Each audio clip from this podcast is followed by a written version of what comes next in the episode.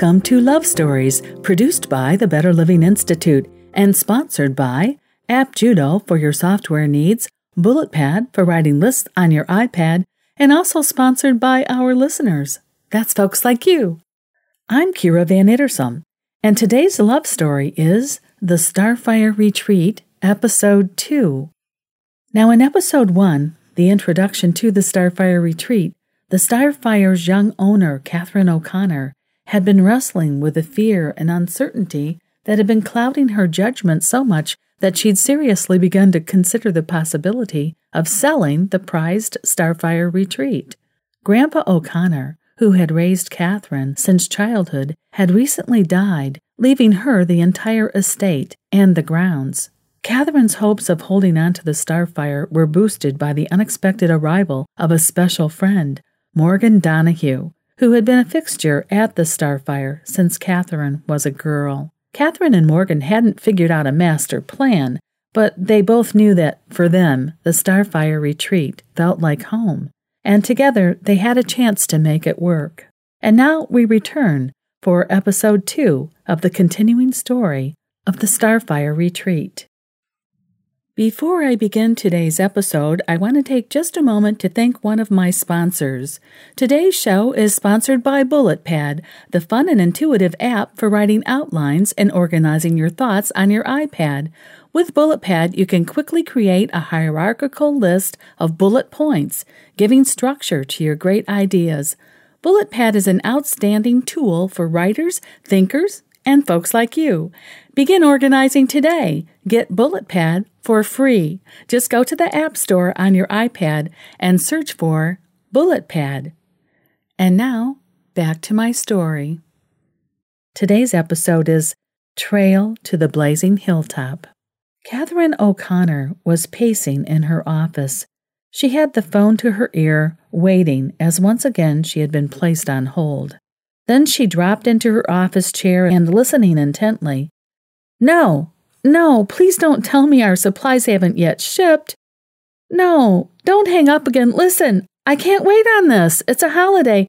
I can't call someone else now. It's the 4th of July, screamed Catherine.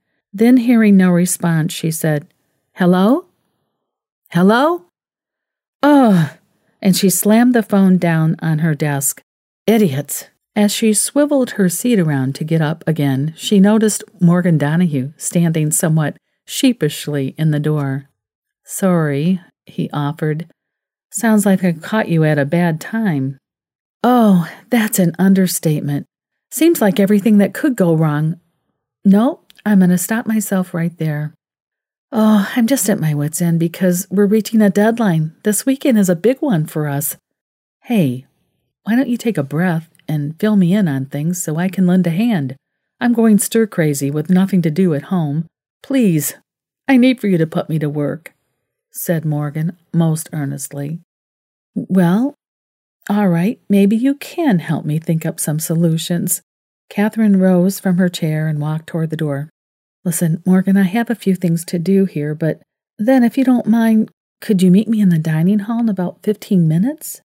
Sure, I'll be waiting said Morgan, as he was summarily shoved out of the door. Catherine leaned her back into the closed door. She closed her eyes as she took a deep breath and then forced the air back out again through pursed lips. She knew that she could not solve anything by allowing frustration to take over. Shifting gears, she said quietly to herself, I trust in the presence within, and I allow that presence to bring me peace. Then she opened her eyes, smiled, and quickly closed her eyes once more, adding, And thank you for bringing Morgan home.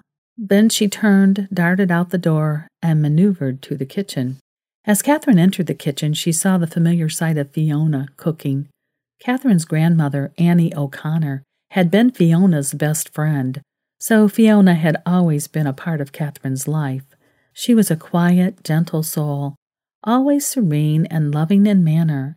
She carried a kind of grace and wisdom about her, calmly going about her activities with a precision, calm, and excellence that one can only gain from long years of artful practice.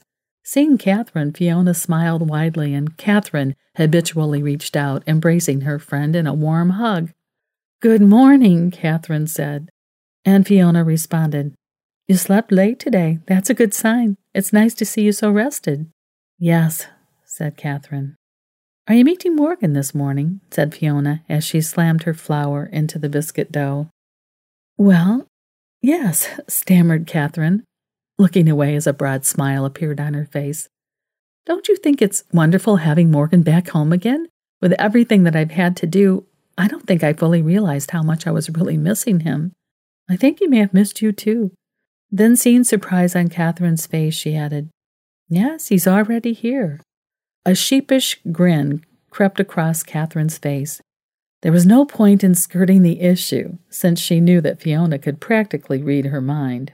Catherine looked at Fiona and decided to fess up. Well, I do need to talk to Morgan. Did I tell you that he offered to help out here? Oh, no, you haven't let that slip. Well, go on then. Get out of here. I'm going to go take command in the kitchen, and I'll expect to hear some details on all of this later, okay? Of course, and thanks. About that time, six Boy Scouts came bouncing up to Fiona. Miss Fiona, we came to help you, said the tallest one. We've signed up on this sheet here, and if you just list our hours and initial it, it'll help us with our service requirements, if you don't mind. Fiona laughed and turned toward the kitchen. Come on, then, I'll put you all to work. Catherine reached into the fridge and took a couple of bottles of water. Then she quickly moved to the pantry and grabbed two bags of trail mix. She exited into the foyer at the front of the dining hall and headed up the stairs of the big house and down the hallway to her room. Once inside, she grabbed her large waist pouch and placed the cold waters in a thermal compartment, throwing the trail mix packages into a separate pocket. Then she stepped into her bathroom she pulled her dark auburn hair into a high ponytail to keep the heat off her neck. She washed her face and added a bit of powdered color to her cheeks and dabbed on some moisturizing lip gloss. Then she stared momentarily into the mirror as her thoughts turned to Morgan. Morgan had been Catherine's friend since she was a child, and having him here, offering to step in and help her to take care of the starfire, felt like a miracle especially since Catherine had expected Morgan to be studying abroad for the entire summer. It was even more the miracle because Morgan was so capable and knowledgeable, and he knew as much as she did about life here at the Starfire. Catherine knew that Morgan had always loved both the retreat and her grandfather, perhaps as much as she did. He had been hanging around Grandpa O'Connor since he was a tyke, and he had a natural affinity not only for nature, but also for fixing things Catherine had grown so accustomed to Morgan's presence here that it was hard to know what she had grieved the most about the absence of her recently deceased grandfather or the absence of Morgan Donahue himself. But now Morgan had returned, and an important part of Catherine's world was beginning to feel whole again. Catherine looked closely at her face staring back from the mirror. It was fresh, natural, and rested something she had not seen in that mirror for quite some time. Moving quickly now, she re entered her bedroom and opened her closet, exchanged her form fitted blouse for a looser fitting polo shirt, deciding the khaki shorts she was already wearing would work fine. She kicked off her sandals and slipped her feet into a pair of thick socks and then into sturdy hiking shoes. Feeling better equipped now to tackle the great outdoors, she secured the pouch about her waist, exited her room, and headed down the hallway. As she walked calmly down the stairs at the front of the big house, she could see Morgan chatting with a youngster who was holding a large platter of cookies, offering Morgan his choice. Catherine could see that a cooking class was in progress in the big kitchen, and several youngsters were ambling about with other trays, attempting to share their creations with stray visitors. This was a fairly common sight at the big house. The kids were always especially proud and eager to please. Catherine smiled as Morgan's eyes met her, just as he was taking a bite out of a large, warm cookie. I've caught you, she said, and I thought you were here to see me. Yep, now you know what the real attraction was. And stuffing the cookie in his mouth, he said, Seriously, these are delicious. You ought to try one. Yes, I assure you I get my fill on a regular basis, and you better be careful. Keep stuffing that face of yours, and we'll be rolling you out of here. Morgan laughed. No doubt about it. Do you have time to walk with me a bit? A Starfire retreat walkthrough, is it? I used to do that regularly with your grandpa. He didn't believe in leaving anything to chance, said he wanted to take every opportunity to make sure the guests were accommodated, and even more important, to let them know how much he appreciated having them here. Right now, I'd like nothing more than to accompany you on that mission. Good. I welcome your company. We'll start here and make the customary rounds just to make sure everything's going well. Catherine headed toward the veranda and Morgan followed. Before Grandpa died, we were designing a couple of new projects, but they never got underway. I'd like you to see. I think you might like them. All right, Morgan said, holding a door as they exited onto the veranda and walked on down to the hillside path. I'm sorry you caught me in such a bad mood earlier.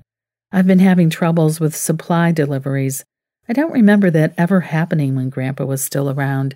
It's almost like people are being disrespectful on purpose, and I don't have time for these shenanigans. We'll have every bed, cot, and campsite packed in tight this weekend. Well, don't worry. I'll go get the supplies myself if I have to, said Morgan. I'm glad you're here, Morgan. Thank you. I'm glad too. And I have some other interesting news too. About the paperwork you faxed over to Dad after I left here the other evening. Dad's been doing some poking around, and he said that he got a return call yesterday from a friend of your grandpa's. It seems that Jim O'Connor's been doing some research of his own on this Plankerton oil outfit. It wasn't a small investigation that he was launching, either. Plankerton's managed to ruffle the tail feathers of quite a few important figures in these parts, who just happen to be connected to some other prominent figures as far up as senators and representatives in Washington, D.C. In fact, your grandpa's college roommate is now married to Martha Keaton. Representative Keaton? Wouldn't she be about half his age? I don't remember Grandpa ever speaking of that. Your grandpa was a one woman man. I don't think he ever looked at another woman in all the years since your grandma passed. Your grandpa's friend, Lester Keaton's also a really decent man from all I know. His wife died a few years ago, cancer. His new wife is Martha Keaton. And she's the real deal, too. According to Dad, she's working hard to make sure public education is funded and kids still get opportunities to go to college. Well, I can believe that that's a kind of representative that Grandpa would have liked. You know, Dad and your Grandpa weren't always on the same page, politically speaking. Yes, I know. They used to have some interesting discussions sometimes. You mean arguments. Dad's a real conservative most of the time but they both believed in decent, affordable education for everyone. So they both contributed to Keaton's campaigns when they could. Really, I always had the impression that Grandpa had no use at all for politicians. He said it didn't matter much who you voted for these days, and he seemed to think that all of them were on the take.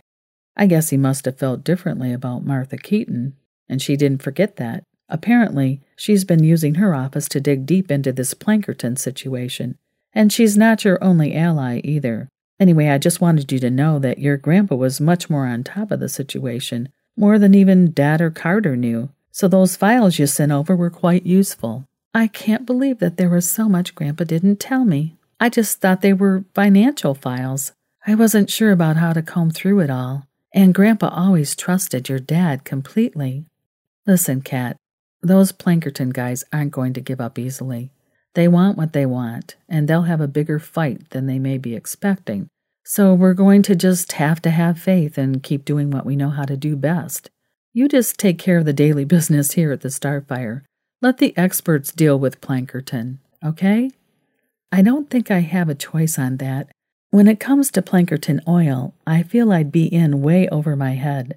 So I'll be keeping my eyes open, but I'll also be praying a lot.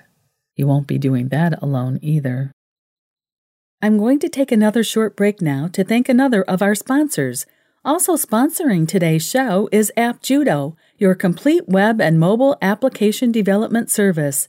AppJudo uses the best technologies and computer science principles to build attractive and intuitive user interfaces your customers will easily understand and love to use.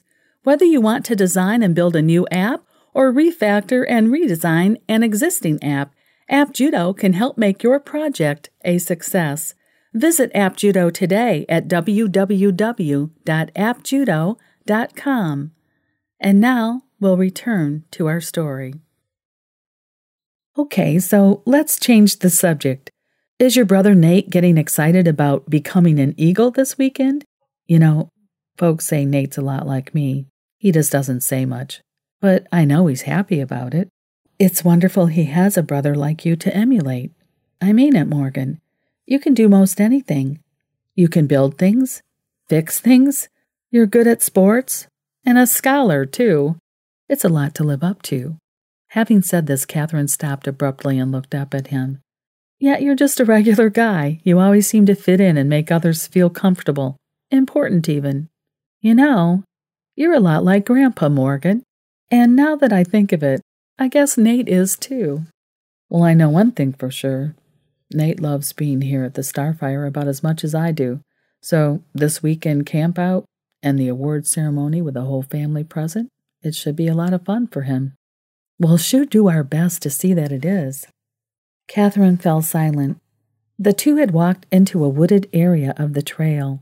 Tall trees towered over them from both sides of the path, and it was breathtakingly beautiful and peaceful. Golden streams of light sprinkled down through the leaves of the tree branches and seemed to dance on their faces. Then Morgan's hand slipped quickly over Catherine's, and he pointed up toward the canopy above them with his other. Look, he whispered. On a branch just a few feet away sat the most amazing sight. An eagle was perched there, and it watched intently for a moment, and then lifted into flight and circled once over their heads before disappearing over the top of the trees.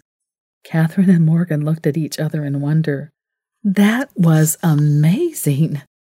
Yes, what are the chances, just as we were talking about Nate? And then they were abruptly interrupted by the sound of Catherine's phone ringing. Catherine saw that the call was coming from Fiona. Hi, Fiona. I'm out on my walkthrough with Morgan. Catherine, Sam just called from the office to say the sanctuary's on fire.